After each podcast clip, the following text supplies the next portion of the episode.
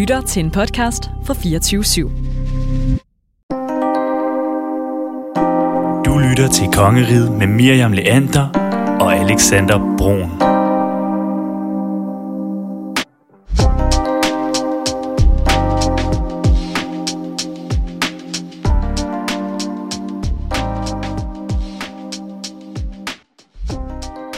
Velkommen til Kongeriget, programmet, hvor vi, Miriam og Alexander, prøver at dykke ned i en ny historie hver uge. Og i dag der forsøger vi at få svar på, hvorfor Nye Borgerlige står til så stor en fremgang, og hvorfor Dansk Folkeparti står til så stor en tilbagegang. For ved Folketingsvalget i år 2015 var Dansk Folkeparti Danmarks næststørste parti med hele 21 procent af stemmerne. I dag der står de altså kun til at opnå 6 eller 7 procent af stemmerne ved næste folketingsvalg, alt efter hvilken meningsmåling man lige benytter. Derimod så står Nye Borgerlige altså til at få 8% af stemmerne. Og derfor der kan man begynde at kisne om, har Nye Borgerlige simpelthen hugget de her stemmer fra Dansk Folkeparti? Eller måske har DF også selv skræmt nogle af stemmerne væk. Vi taler senere i den her episode af Kongeriget med landsformand for Nye Borgerliges Ungdom, Mikkel Bjørn Sørensen, om hvordan hans parti sprængte patenten på Dansk Folkepartis største mærkesag. Velkommen til denne uges episode af Kongeriget. Miriam, der er gået mange ting galt i Dansk Folkeparti lige pt. Men øh, hvad tror, du, hvad tror du egentlig, der har været en af de største grunde til, at det går så dårligt for Dansk Folkeparti lige nu? Og jeg tror helt sikkert, det her med skandalesagen, jeg vil næsten kalde det en skandalesag med Morten Messerschmidt. Mm. Altså øh, retssagen, hvor han øh, blev dømt til en fængselsdom, den har han så anket nu, og nu kører retssagen videre. Men det her med, at øh, ja, altså partiets øh, kronprins, han bare stod til, øh, til en, et kæmpe rap over nælderne rigtig længe, og også fik det. Det tror jeg skaber mistillid. Og så har der jo simpelthen også været en, en kæmpe fløjkrig, det må man jo sige. Der er jo lige nu øh, en fløjkrig, hvor der, der, altså vi ser Martin, øh, vi kører den igen. Og samtidig så ser vi jo også en, en stor fløjkrig, altså der er simpelthen en intern fløjkrig i gang lige nu i Dansk Folkeparti. Ja, og hvis man lige altså, så de der øh, klip fra øh, deres årsmøde mm. i. Dansk Folkeparti her i weekenden, så kunne man jo se, at da Martin Henriksen han holdt tale, der var der altså en meget utilfreds øh, Pia Kjærsgaard nede blandt øh, øh, publikum. Hun sad sådan og lavede tommelfinger ned og så sur ud, da han holdt tale, og hun valgte faktisk også at udskyde sin øh, tale til dagen efter. Ja. Så der er helt sikkert kur på tråden. Hvor jeg også synes, hun kom med en meget god, en meget god lille ting til sidst. Altså hvor hun simpelthen siger, jeg gider ikke stå og brænde Koranen af. Nej, nemlig, der ligger hun faktisk afstand til, fordi øh, Martin Henriksen, han efterspurgte dagen inden en hårdere retorik, mm. og sagde, altså faktisk sagde han mellem linjerne, at Nye Borgerlige har, har nappet vores vælgere, fordi de tør at sige øh, tingene, øh, som de er. Og, og i virkeligheden så efterspurgte han bare, at folk i Dansk Folkeparti øh, talte hårdere, tror jeg. Altså også førte en hårdere øh, retorik. Og der er det, at, øh, at øh, Pia Kjærsgaard så i sin tale dagen efter siger, prøv at høre, vi er altså dem, der... Øh, der Ja. fører en stram udlændingepolitik, men vi gør det ordentligt, og, øh, og vi vil gerne gøre det på en måde, hvor vi ikke står og brænder Koranen af. Ja, og Så der er helt sikkert to fløje i Dansk Folkeparti lige nu. Det må man bare sige. Man må simpelthen bare sige, at Martin Henriksen, han står lidt og øffer til, øh, til Christian Thulesen Dahl. Ja. Og siger, vi skal lige lidt mere. Vi skal lige være lidt strammere. Ja, og der er rigtig meget kritik af Christian Thulesen Dahl netop. Altså det her med, at, at det er gået rigtig meget tilbage, mens han har siddet som formand. Mm. Øhm, Så folk har nok håbet på, at øh, Morten Messerschmidt, han kunne klare sig udenom den her sag, og måske kunne øh, overtage hele Dansk Folkepartis... Det tror jeg øh, helt sikkert, der har været nogen, der har håbet på. Ja.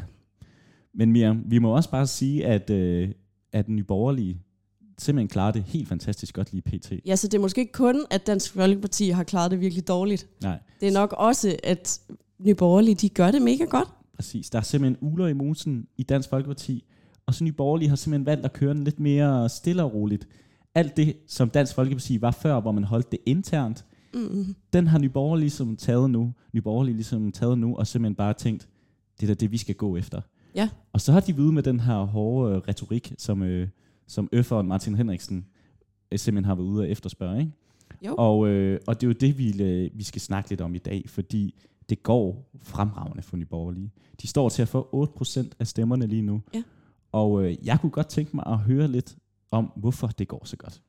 Det Og, kunne jeg øh, også. Altså også fordi, jeg har jo en idé om, hvorfor det går så godt. Jeg tænker, at der er jo altså, i høj grad sket en amerikanisering i Danmark. Det her med, at lige pludselig så skal partierne øh, fremstille en meget skarp, øh, karakteristisk frontfigur. Ja. Og det er jo også det, man ser, øh, vi, vi har set rundt i hele Europa. Le Pen i Frankrig, øh, Donald Trump i USA, altså... Øh, også øh, Sebastian Kurz i, i øh, Østrig. Mm. De her meget karakteristiske, højreorienterede øh, og indvandrerkritiske ledere, som, som fører en meget hård retorik, og som øh, nogen vil kalde populister. Øh, det er jo den, hun taler ind i. Det er jo det rum, der er i, i alle europæiske lande, og, eller i hele Vesten, også mm. USA. Øh, det er det, hun har talt ind i, og det er den, hun har grebet, den bold, med at kommunikere på sociale medier, og, og med at, at simpelthen sige tingene endnu hårdere, end de er blevet sagt før. Ja, nu vil jeg jo simpelthen sige, at uh, Pernille Vermund, hun simpelthen har fat i den lange ende, i forhold til at få stemmerne ind til de Ja. borgerlige. Det tror jeg, der er mange, der vil sige. Men jeg synes også, at vi skal høre fra en, som øh, ved lidt mere omkring partiet end os. Ja. Det må man jo sige, fordi vi har jo øh, fået lov til at ringe til landsformanden for Nye Borgerlige Ungdom. Ja, lad os ringe til ham. Ja, lad os lige ringe til, til Mikkel Sørensen. Så skulle vi gerne have Ny Borgerlig Ungdoms øh, landsformand Mikkel Bjørn Sørensen igennem. Velkommen til dig, Mikkel. Tak for det. Mikkel, til at starte med, så vil vi gerne lige have alle formalier på plads. Landsformand, hvor gammel er du, hvor bor du, og hvad, hvad går den her opgave ud på at være landsformand for Nye Borgerlige Ungdom? Jamen, øh, jeg er 26 år gammel. Jeg bor i øh, Randers i øjeblikket. Ikke, op, ikke oprindeligt fra Randers-området, men øh, ned fra Julesminde-området. Men øh, bor i Randers i øjeblikket. Jeg er uddannet øh, skolelærer, og så er jeg, som, som I selv siger, landsformand for Nye Borgerlige Ungdom. Det har jeg været i fem års tid. Mm. Og det har jo så været fra helt fra start af. Øh, ja, jeg er den første øh, officielt valgte landsformand for Ungdomspartiet. Så, og har været med øh, i Nye Borgerlige øh, allerede inden vi blev valgt i Folketinget, var med til at indsamle underskrifter, så vi kunne blive opstillingsberettiget helt tilbage for fem år siden. Så ret længe har jeg været med, ja. Mm. Og hvilken rejse har det været? Altså, det har jo næsten kun gået, øh, gået fremad lige siden, ikke? Jamen, der er der ingen tvivl om, at det er, det er da en gave at have fået lov at opleve, hvordan noget øh, starter helt fra, fra scratch, og så bliver opbygget til at være så stort og, og succesfuldt et projekt, som, øh, som vi har, har i søen i dag. Øh, altså fra, fra de første hovedbestyrelsesmøder, vi holdt privat hjemme i et køkken, til, til i dag øh, møder inde på borgen. Det er da klart, det, det, det giver der en, når man øh, mærker eller tænker over den øh, forskel, der er fra da vi startede og så til nu. Mm. Mm. Noget vi også er rigtig interesseret i i dag, det er det her med, at ja, altså i 2015, der var Dansk Folkeparti Danmarks næststørste parti. De havde 21 procent af stemmerne i Danmark. I dag, der står de til at ja, få 8 procent af stemmerne. Nej, 6 procent af stemmerne faktisk. Og I står til at få 8 procent af stemmerne. Hvordan kan det være, at det går så godt for jer? Og måske også så skidt for Dansk Folkeparti? Jamen altså, det går godt for os, fordi at øh, vi, øh, og det tror jeg, øh, det tror jeg taler til befolkningen, nemlig at vi siger, hvad vi mener, og vi gør, hvad vi siger grundlæggende. Det vil sige, når vi siger, at øh, vi mener én ting, jamen, så er det også den, vi står på mål for, når vi stemmer ind i Folketingssalen. Og der ser man jo ret ofte øh, nogle af de andre partier, uden at, at sætte specifikt navne på, der, der siger eksempelvis, at vi ønsker det og det. Det kunne være udvisning af kriminelle udlændinge eksempelvis. Men når man så skal ned og stemme i Folketingssalen, så stemmer man faktisk imod, øh, selvom det er det, der er på, på bordet. Og det, det tror jeg, at befolkningen er træt af. Jeg tror, at befolkningen vil gerne have, at jamen, hvis man siger én ting, jamen, så er det faktisk også den øh, ting, man, øh, man arbejder for, øh, når det kommer til at stemme ned i Folketingssalen. Og det gør vi, øh, og vi er meget ærlige øh, omkring, hvad vi mener, øh, taler lige ud af posen, og det tror jeg sådan, den no bullshit tilgang, øh, Mm. den, den tror jeg tiltaler mange danskere, fordi de, de gider sgu ikke alt det politikersnak. De vil egentlig bare gerne høre, hvad man mener, øh, og at man er en, der står på mål for det. Så I lægger ikke fingrene imellem med, hvad, hvad I mener, øh, og, I, og du mener, at det er, hvordan I rammer rigtigt. Men hvad er det så, I rammer rigtigt med? Altså, hvad, hvad mener I i Nye Borgerlige, især også i, i Ungdomspartiet?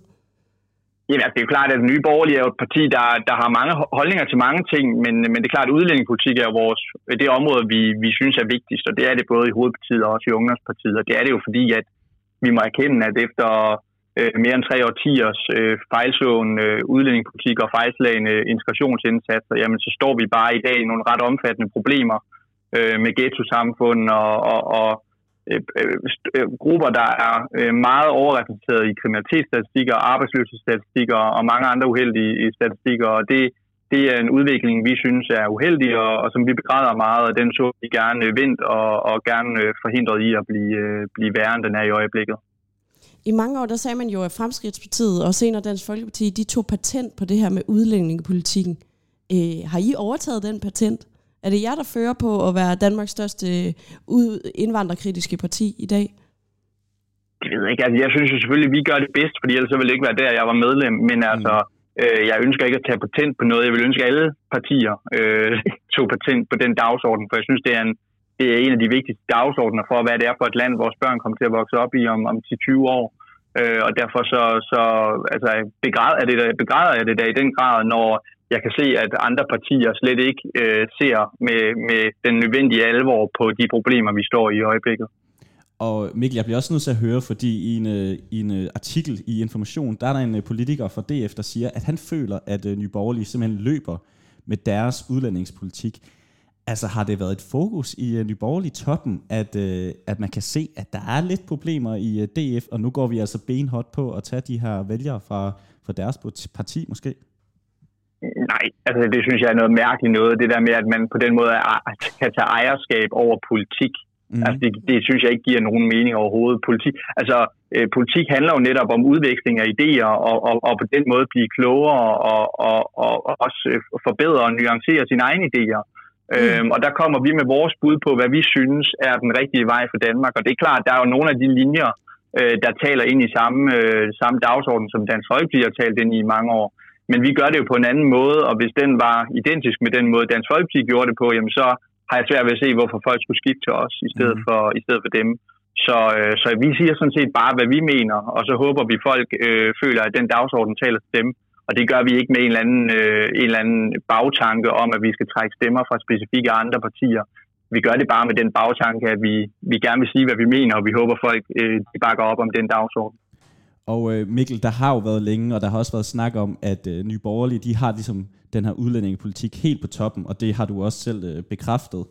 Men her for nylig, så kom der jo en, øh, en ny plan for jeres øh, parti, eller jeres øh, moderparti, og øh, den hedder det her Et mere borgerligt Danmark. Og øh, mm. har du lyst til at fortælle mig, hvad de, sådan, de vigtigste punkter i den plan den er?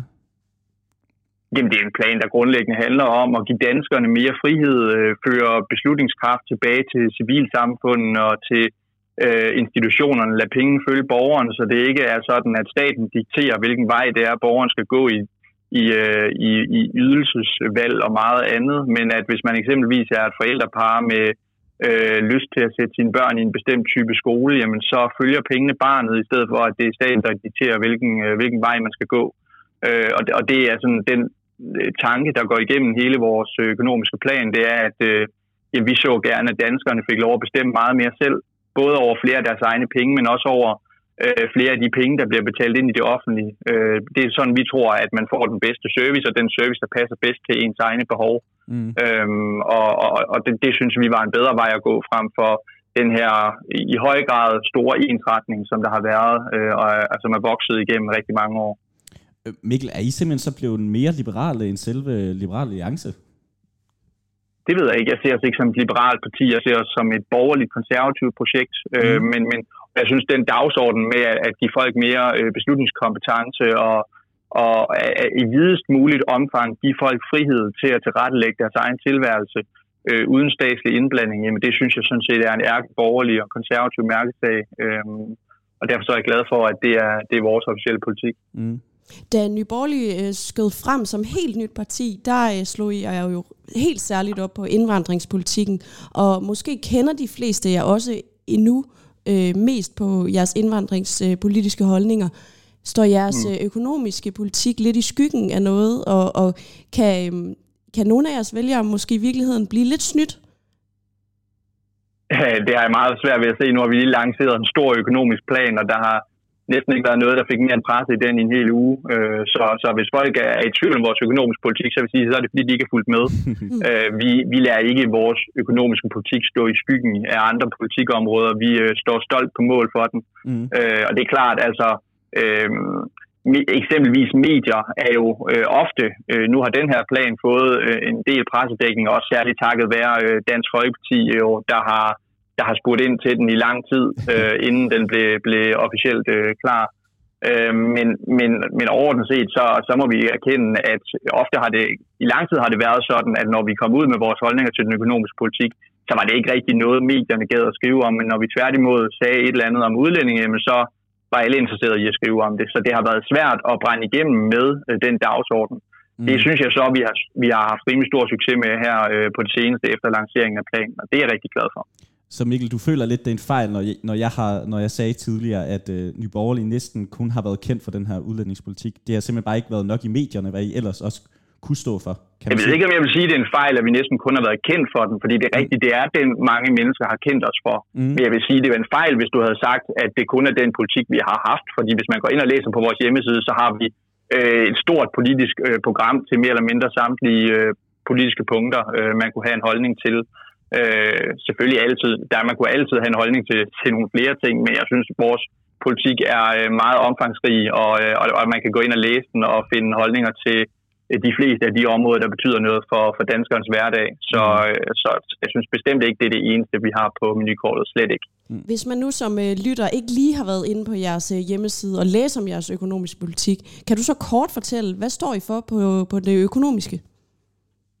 Jamen altså, vi står for, at øh, som, som jeg sagde tidligere, at folk i højere grad får lov til at tilrettelægge deres egen tilværelse.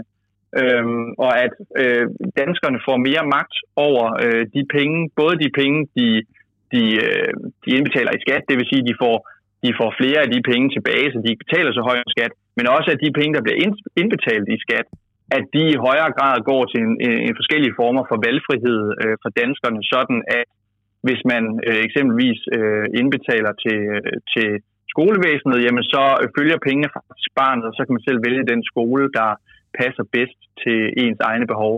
Men det handler selvfølgelig også om en nedbringelse af de øh, meget høje øh, skatter, vi har i Danmark. Øh, vi har jo altså et af verdens højeste skattetryk, øh, og det så vi meget gerne øh, nedbragt sådan, at øh, at vi ikke svækker øh, incitamentet til at gå på arbejde og yde en indsats øh, og, og lægge en ekstra, øh, en ekstra øh, hvad skal man sige, chance i hverdagen, fordi det er det, der gør, at vi som samfund bliver rigere, det er det, der gør, at samfundskagen bliver større, og dermed også, at vi har bedre råd til at finansiere alle de øh, velfærdsydelser og, og kernevelfærdsydelser, som, øh, som vi rigtig gerne vil prioritere, altså handicappede skoler, ældre, hospitaler, øh, veje og infrastruktur og meget andet. Det er jo noget, øh, der, der er vigtigt at, at, at prioritere, men som i dag er, er svært at prioritere tilstrækkeligt, fordi at vi desværre ser nogle mange politikere, der igennem mange år har brugt penge på alt muligt øh, fros, øh, både ude i kommunerne, men også øh, inde, øh, inde på Christiansborg, mm. som vi gerne så, at man ikke brugte pengene på. Eksempelvis, det kunne være Danmarks Radio eller jobcentrene, øh, som vi ønsker øh, privatiseret og afskaffet henholdsvis. Så, øh, så der er mange steder, hvor vi ønsker at, at skrue på nogle tandhjul og ændre måden, som, som tingene bliver gjort på. Så der er simpelthen flere ting, der skal blive private i det offentlige, kan man sige det på den måde? Ja, der er nogle ting, der skal privatiseres, og ja. så er der nogle ting, der skal, hvor pengene skal følge borgeren. Det vil sige, at, at, at, at det ikke nødvendigvis, tingene bliver ikke nødvendigvis privatiseret, men, men, men borgernes, øh, de penge, der er indbetalt i skat, de bliver øh, hvad skal jeg sige, knyttet til borgeren, sådan at de selv kan vælge, hvor de går hen med de penge, mm. som de har indbetalt i skat. Okay. Øhm, så man ikke er tvunget til at vælge en bestemt folkeskole eller et bestemt øh, hospital eller et eller andet, hvis, øh, hvis, hvis det er det. Så Mikkel, øh, skattelettelser, øh, privatisering, øh, udlicitering, øh, mindre stat øh, og strammere indvandringspolitik. Der er jo nogle tunger derude, der siger, at I er bare er Mogens Glistrups øh, fremtidspartis genfødsel. Er det rigtigt? Er I, øh, er I Mogens Klistrup om igen? Nej, det synes jeg slet ikke. Altså, Klistrup var jo anarkist og ønskede en afskaffelse af forsvaret og meget andet, og der er vi, der er vi et, et ærligt borgerligt projekt, der, mm. øh, der selvfølgelig mener, at øh, jamen, selvfølgelig er det legitimt, at vi indbetaler skat til, til en række kerneydelser i det danske samfund. Øh, men, men, men i dag er, har det bare taget så meget overhånd, at pengene de får sig ud i, i, i leder og, og kanter øh, alle mulige steder, hvor de ikke burde. Øh, og, og langt hovedparten af de penge, vi indbetaler i skat, de bliver ikke brugt på, på kerneydelser, de bliver brugt på, på fros grundlæggende. Øhm, og, og det synes vi ikke er den rette vej at gå. Vi synes, at, at de penge var bedre brugt i, øh, i borgernes hænder. Øhm, og, og, og så, så at vi har indbetalt et minimum af, af skattekroner, som kan bruges på de ting, der er absolut uundværlige i samfundet. Mikkel, nu har vi jo snakket meget om, øh, om dit øh, moderparti, Nye Borgerlige, men vi vil også gerne høre lidt om Nye Borgerlige Ungdom jo. Og, øh, og vi har jo snakket om, hvor godt det går i Nye Borgerlige nu. I står simpelthen til 8% af stemmerne i meningsmålingerne. meningsmålingerne. Men går det lige så godt i Nye Borgerlige Ungdom? Altså ser I bare et kæmpe medlemstal, der bare stiger op af? Det må, man, det må man sige, vi gør. Altså, vi er vokset fra øh, cirka 200 medlemmer for et år siden til at være nu over 650. Så, øh, så vi er vokset med samme eksplosivitet som øh, hovedpartiet, og det er vi selvfølgelig meget glade for. Mm. Øhm, og det, det, det er selvfølgelig også meget med moderpartiets succes at gøre, men jeg tror også, det er fordi, der er mange unge mennesker, der sidder derude og faktisk ønsker et mere borgerligt Danmark, øhm, og som kan se, at øh, de synspunkter, vi giver udtryk for, det er faktisk nogle, de i høj grad kan identificere sig med. Altså kombinationen af, af øh, en højere grad af personlig frihed, men også et, et, et, en stolthed over det at være dansk og det at bo i Danmark, øh, mm. og at man ikke skammer sig over, øh, at, at vi faktisk øh, har et land, som øh, vi har nogle forfædre, der har været med til at opbygge, og som vi ønsker at give videre til vores efterkommere i, i gerne lige så god forfatning, som vi selv har overtaget det. Det, det, det tror jeg, der er mange unge mennesker, der faktisk kan se sig selv i, øhm, og det, det er jeg glad for. Men det land, du siger, er i så god forfatning, øh, som vi har overtaget det, det er jo også et land, der i mange år øh, er bygget op øh, i en, en skandinavisk model af en velfærdsstat. Den velfærdsstat, den virker jo ikke til, øh, at I har lyst til at, at bevare den. Øh, er det så det samme Danmark, I har lyst til at give videre? Nå, men altså, Danmark er jo ikke et rigt, øh, rigt og tillidspræget land på grund af vores store velfærdsstat. Det er den jo på grund af de ting, der, der ligger før den, nemlig at vi har en høj grad af kulturel homogenitet. Vi minder meget om hinanden grundlæggende og har, har derfor også i høj grad fælles værdier og fælles, en fælles historisk og kulturel referenceramme, hvilket gør, at vi, vi har en stor, stor grad af genkendelighed øh, med, med hinanden, næsten uanset hvor vi møder hinanden i, i landet fra. Øhm, og det er noget, der både økonomisk er med til at, at gavne et land, fordi tillid er forudsætningen for en høj grad af økonomisk vækst. Øhm, og det er også noget, der gør, at folk de øh, føler sig mere trygge i hverdagen. Øhm, og det, det er det i kombination, der gør, at Danmark er et af de lykkeligste lande i verden, øh, og at vi er så øh, dejligt et sted at, at bo. Øh, og det har ikke noget at gøre med en stor velfærdsstat eller høje skatter at gøre. Men, men Mikkel, hænger kultur og politik sammen? Fordi du siger jo, at I kunne godt tænke jer at, øh, at afskaffe Danmarks Radio. Øh, er det ja. ikke netop Danmarks Radio og, og øh, eksempler på, øh, på sådan, øh, medier, der får sammenhængskraft i et land?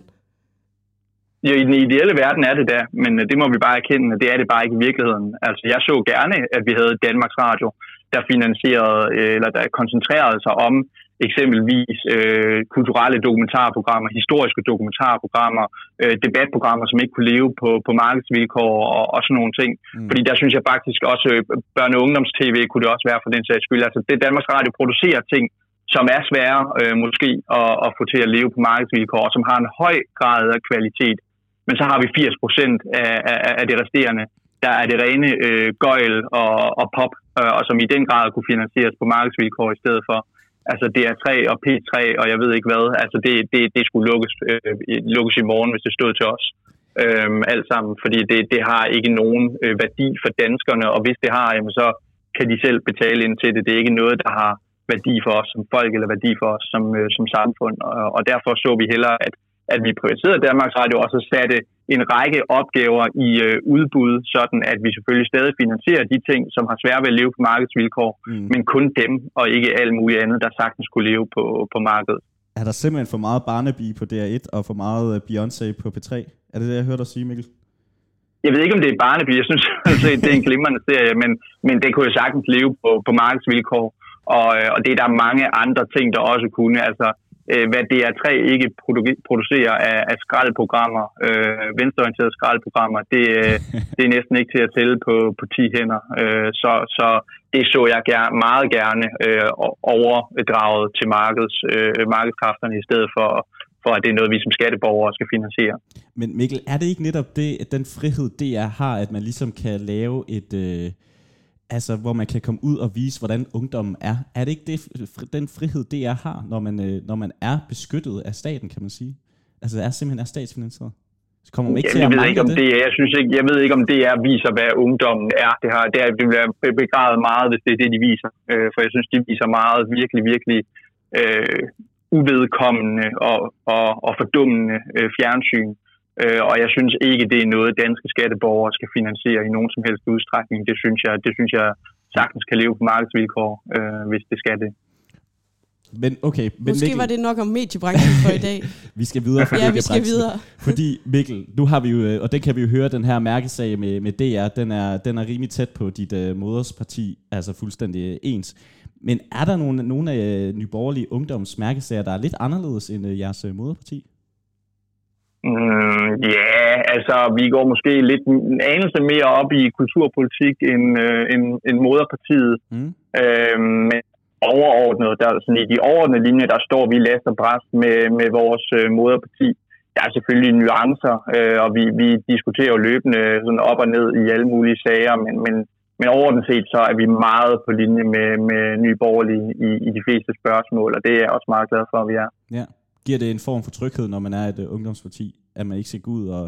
Fordi de andre, nogle af de andre ungdomspartier, vi har snakket med, det er det der med, jamen vi skal holde vores moderparti til ilden, at de ligesom husker, hvor de kommer fra. Men er det, Ja. også, er det også det, der er jeres øh, rolle som ungdomsparti? Jamen, det synes jeg da i en vis udstrækning, det er, men der har bare ikke været det store behov for det. Og der, det er måske det, jeg synes er, er mest sigende for, øh, hvorfor jeg altså, virkelig elsker at være med hos os. Fordi at i de andre ungdomspartier, der, der vil det fra min side, eller der vil det fra min synsvinkel være sådan, eller der er det sådan, at der er et konstant behov for, at ungdomspartiet holder moderpartierne i ørerne, fordi at moderpartierne øh, meget ofte fraviger de holdninger, de selv egentlig øh, tager, har udgangspunkt i, øh, og så stemmer de noget andet nede i Folketingssalen, end de egentlig går og siger, når de er ude i øh, forsamlingshusene. Og, og, og der, der er jeg meget tryg ved, at øh, når vi siger et øh, på vores hjemmeside, eller siger et til befolkningen, jamen så er det også det, øh, partiet de øh, støtter, når de skal ned og stemme i salen. Mm. Øhm, så på den måde er der ikke det store behov for at hele tiden holde nye borgerlige ørerne, fordi det gør de sådan set selv. Øh, og de ved udmærket, hvad der, står på, hvad der er på spil, øh, og hvor vigtigt det er, at øh, vi ikke bare øh, giver køb på, på alt det, som, øh, som er vores eksistensberettigelse grundlæggende. Det må være dejligt som landsformand, at der er styr på, på topperne i ens moderparti. Jo. Det synes jeg bestemt, det er. øh, og det er som tidligere medlem af, af konservativ ungdom, men jeg, som jeg også ved, at det er i mange andre, andre ung- ungdomspartier, er det jo en, en konstant øh, kamp øh, og en konstant øh, utilfredshedsstemning, der hersker der, fordi der hele tiden er noget nyt, hvor man ligesom sidder og sukker og tænker, åh, nu igen, ikke? Og, øh, og den, den følelse, den har vi bare meget sjældent, og det er jeg meget glad for.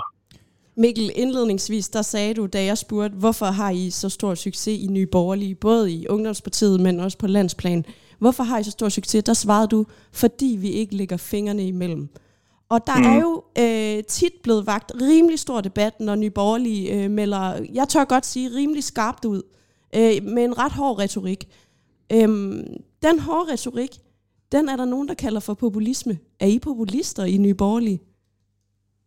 det kommer an på din definition. Hvis det betyder, at vores politik tager, tager udgangspunkt i, i, i en høj grad af befolkningens interesser, så kan du godt sige, at vi er. Hvis du mener, at vi bare tilrettelægger vores synspunkter efter, hvad der sådan lige er op i tiden, så nej. Altså, vi siger grundlæggende, hvad vi mener. Øh, og enten så er folk enige, eller også er de ikke, og så må de stemme på nogle andre. Mm. Øhm, det, det, er sådan, det er mit og vores udgangspunkt. Øh, vi tilrettelægger ikke vores politik efter folkestemninger, men, øh, men, men der er en stor, øh, hvad skal man sige, øh, stor del af befolkningen, der ønsker øh, en strammere udlændingepolitik, og som også øh, ønsker, øh, at vi ikke, øh, øh, som også mange af de andre, øh, andre borgerlige partier, øh, køber ind på en socialdemokratisk øh, dagsorden. Øh, og det, øh, det, det er jeg rigtig glad for, at vores parti ikke gør, og at vi er, er meget... Øh, ja, meget klare i vores holdning og, og synspunkter, øh, og jeg synes ikke, at øh, jeg, jeg, jeg synes ikke, der er noget øh, odiøst i, øh, i de ting, vi siger overhovedet. Får I et godt kommunalvalg til november?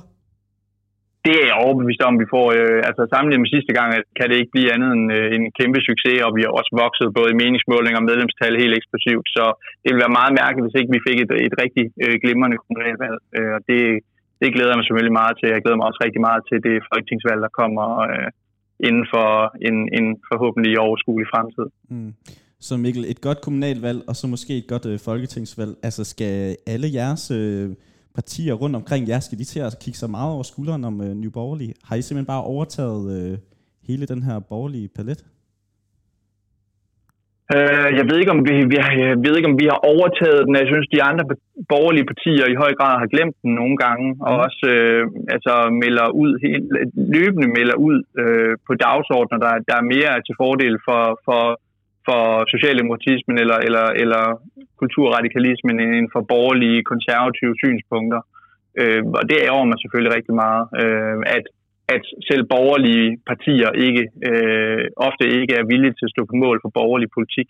Mm. Det synes jeg, er- det synes jeg er rigtig ærgerligt. Og det er klart, altså vores øh, raison d'etre er jo også i, en, i, en, i høj grad, at, at når de andre partier siger at en ting, men gør noget andet, eller øh, i den anden lejr altså bare giver, giver køb på borgerlige synspunkter, jamen så er det jo ligesom, lidt ligesom du snakkede om med, de borger, eller med, med nogle af de borgerlige ungdomspartier, Mm. at deres mål var, eller deres eksistensberettigelse var at holde deres moderpartier i ørerne. Der synes jeg i høj grad, at Nye Borgerliges eksistensberettigelse er at holde de andre partier i ørerne, fordi alt for ofte så giver de køb på synspunkter, eller så melder de ud i øst, og så stemmer de i vest. Tror du, at I kommer til at søge magten, hvis I får øh, det rigtige antal mandater til næste folketingsvalg? Jamen, altså, magten er jo forudsætningen for at ændre samfundet, så selvfølgelig søger vi magten i videst mulig omfang, men vi, øh, vi kommer ikke til at sælge ud af vores synspunkter for ministerbiler. Det er en ting, der er helt sikkert. Mikkel Sørensen, landsformand for Ny Borgerlig Ungdom. Tusind tak, fordi du gerne ville være med i dag. Selv tak. Det var ugens episode af Kongeriget. Mit navn, det er Miriam Lander. Og jeg hedder Alexander Brun, og øh, vi ses igen i næste uge.